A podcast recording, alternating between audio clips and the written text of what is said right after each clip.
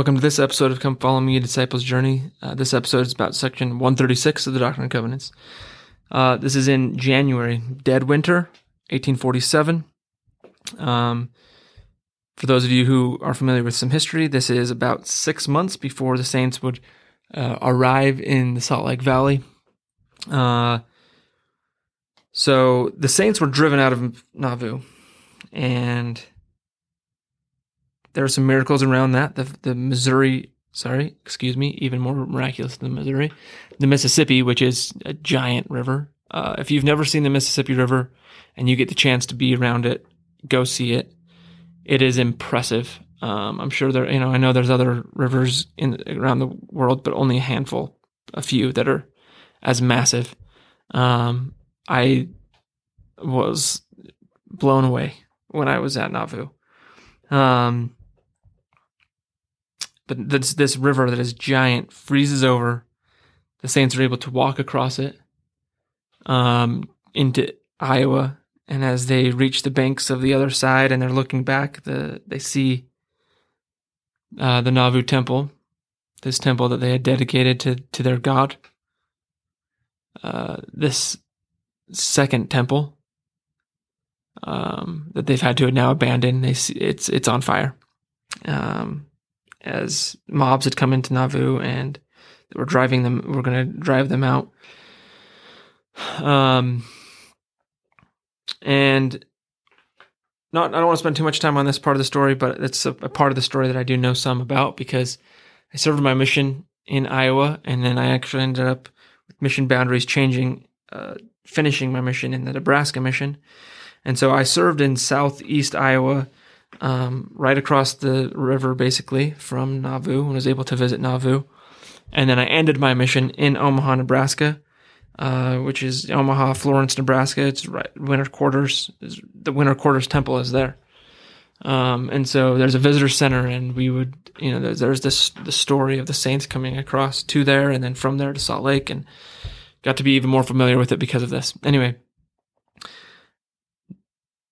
uh, there was some murmuring. And I mean, I think how how would you not be upset about having to abandon another city, another temple? And there was some particularly rainy uh, time in Iowa there, and it created this uh, mud, just sludge.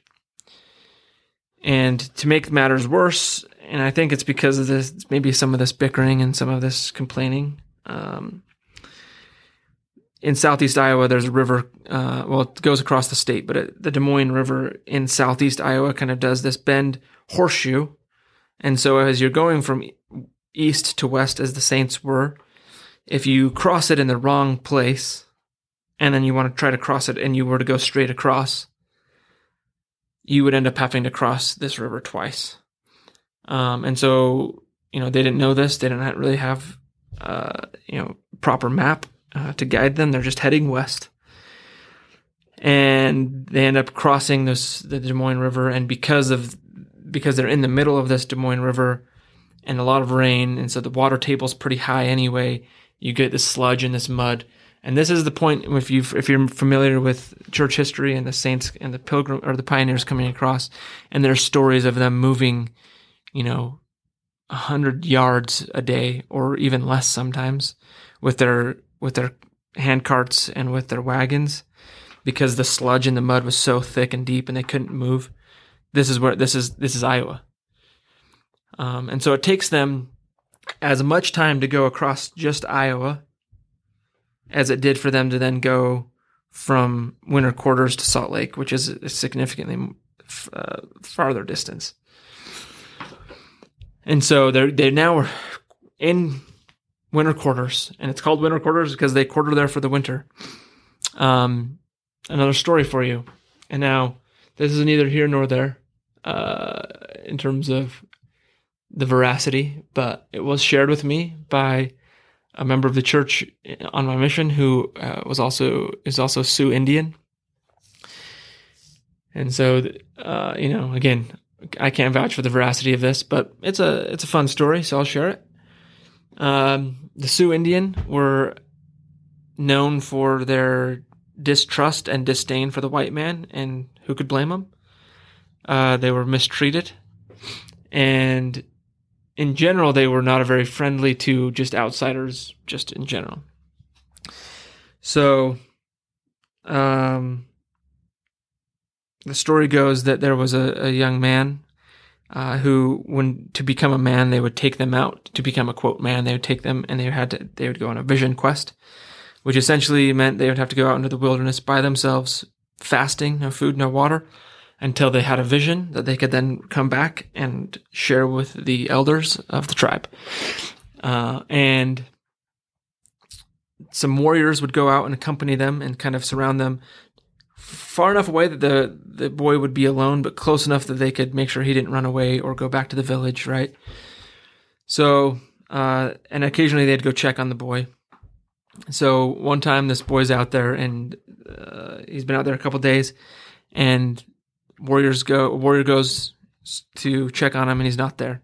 So they go back to the village, say, "Hey, has he come back here? Have you seen him?" No one's seen him, and so they say, "Well, he's missing." So they get a little search party together. They go look for him and they end up going back to where he had was supposed to be, and he was there sitting. Um, and it's the, by this time it's been several days that he'd been missing, but they find him, and they go uh, to, to to grab him and to pick him up and to take him back to the village. And he says something very interesting to them. He says, "You can't touch me. I've uh, you can't touch me. I've been with my father." And they thought that that was an odd statement because his dad, his father, had been back at the village, obviously. So they didn't know what that meant. But so what they end up doing is they get a, a board for him and he climbs on the board and they carry the board and carry the boy back. They carry him to the elders. And they say, Do you have a vision to report to the elders? And they say, Yes. So according to the, the man telling me this story, he said, You know, most of the times, most of the time they would, these, these boys would come and they would report some vision about, you know, um, they had seen a great eagle soaring through the sky and you know something a lot like showed them some vision of their of of who they were meant to be or something. And the, the elders would say okay very good thank you boy. And, and then they could eat they could break their fast after they shared their vision.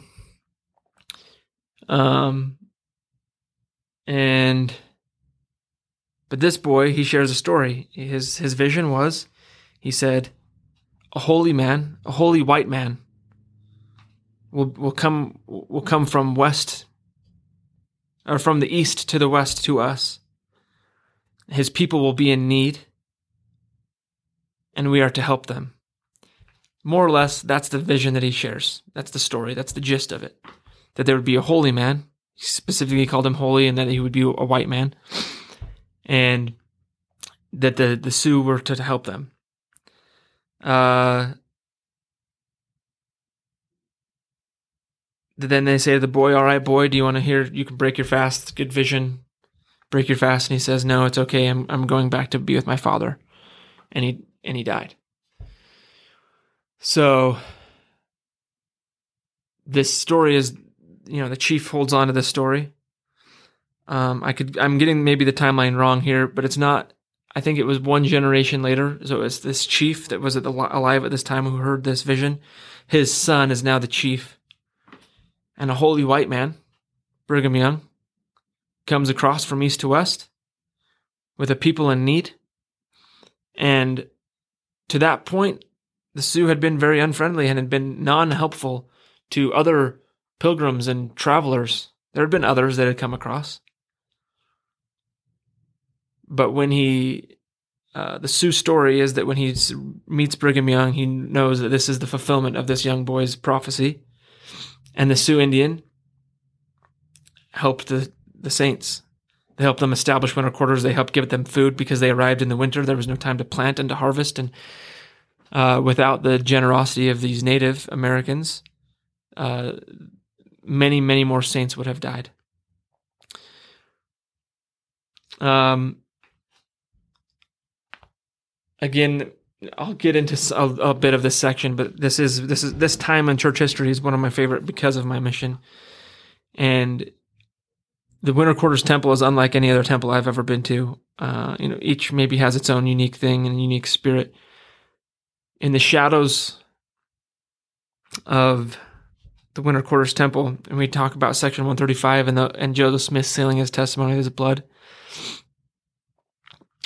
there is a cemetery in the shadows of the Winter Quarters Temple where many of those who died, many saints who died in winter quarters are buried, who sealed their testimony with their lives. Elder Ballard said these people were, were asked to give their lives for the gospel. We likely will not be asked that same. But we are asked to live our lives for the gospel. Brigham Young is seeking and wondering what should we do, and so section 136 is revealed to him, and he's, he refers to them as the camp of Israel. We are the of the house and tribes of Israel as we are adopted in through our covenants. He tells the Lord tells them to send pioneers to prepare things in uh, out west. What is a pioneer? A pioneer is someone who goes before and makes the trail easier for those who come after. So how can you be a pioneer? What are you who are you blazing a trail for? How can you do how can you live the gospel so that it's easier for those who come after, for your children, for your extended family, for your neighbors? And in this time of just just more pressure and more calamity. And we've been driven out of Nauvoo. We've had this hard journey across Iowa, and we're in winter quarters in the dead of winter. And I can tell you something, having been there, winters in the Midwest of the United States are not friendly. But verse 18, the Lord reassures and it's a reassurance that exists throughout the Doctrine and Covenants, throughout Revelation. Zion shall be redeemed in mine own due time, and if any man seek to build himself up and seeketh not my counsel, he shall have no power, and his folly shall be made manifest. But if we seek the Lord and his counsel, he will redeem us. Cease to contend one with another. Build Zion, be a Zion people, even in the winter quarters of your life, even in the trials and the troubles, and especially in those times. One of my favorite verses in the Doctrine and Covenants my people must be tried in all things, that they may be prepared to receive the glory that I have for them, even the glory of Zion. And he that will not bear chastisement is not worthy of my kingdom. And boy, do these people bear chastisement. But we can take courage from them because they came before. We can look to their stories so that we can get strength to go through our journeys and our chastisement. This is three years or so after the prophet Joseph has been killed, two and a half or so. And now cometh the day of their calamity, those who have driven uh, out the saints and killed the prophets. Even the days of sorrow, like a woman that is taken in travail, and the sorrow shall be great unless they speedily repent, yea, very speedily, for they killed the prophets and shed innocent blood, which crieth from the ground against them. And I've mentioned this in, in the podcast, but in the past, the, the United States, the American Civil War is 13 years away at this point. Sorrow, calamity, travail. And as someone who believes in the prophecies and the words of God, I can't help but attach and associate that with what they did to a prophet and what they did to the saints. Go look across history, go look in other scripture and see um, yeah, and just see what happens to, to, to nations and to communities that do that. And then there's this reference back to Joseph Smith, and the Lord says, People have marveled. Why did he have to go away? But he, it was needful that he should seal his testimony with his blood, that he might be honored and the wicked might be condemned. The Lord has his reasons and it was a seal of his testimony. And what it did also was it sealed the actions of these men and, and this nation. That now that now they're now they would be held accountable.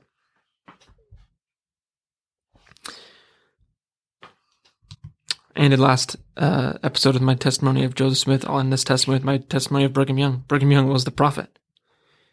He picked up that mantle he was given, is that mantle was placed upon him. And why is my why is my testimony of Brigham Young important? Because then my testimony of John Taylor and Wilford Woodruff and Lorenzo Snow and Gordon B. Hinckley and Thomas S. Monson and Russell Nelson. There's a living prophet who guides us, just as Brigham Young guided those saints from Nauvoo to Salt Lake. And how did they do it? And why did they do it? They had, they had an eye on the eternities. They had an eye on the temple. The first thing they did when they got to the valley was mark a place and start the temple. Build Zion, gather Israel. Thanks for listening, everybody. Hope you join me next week as we continue and finish out uh, the, the quote unquote doctrine and covenants. But there is more to come after that, obviously. But I hope to talk to you next week.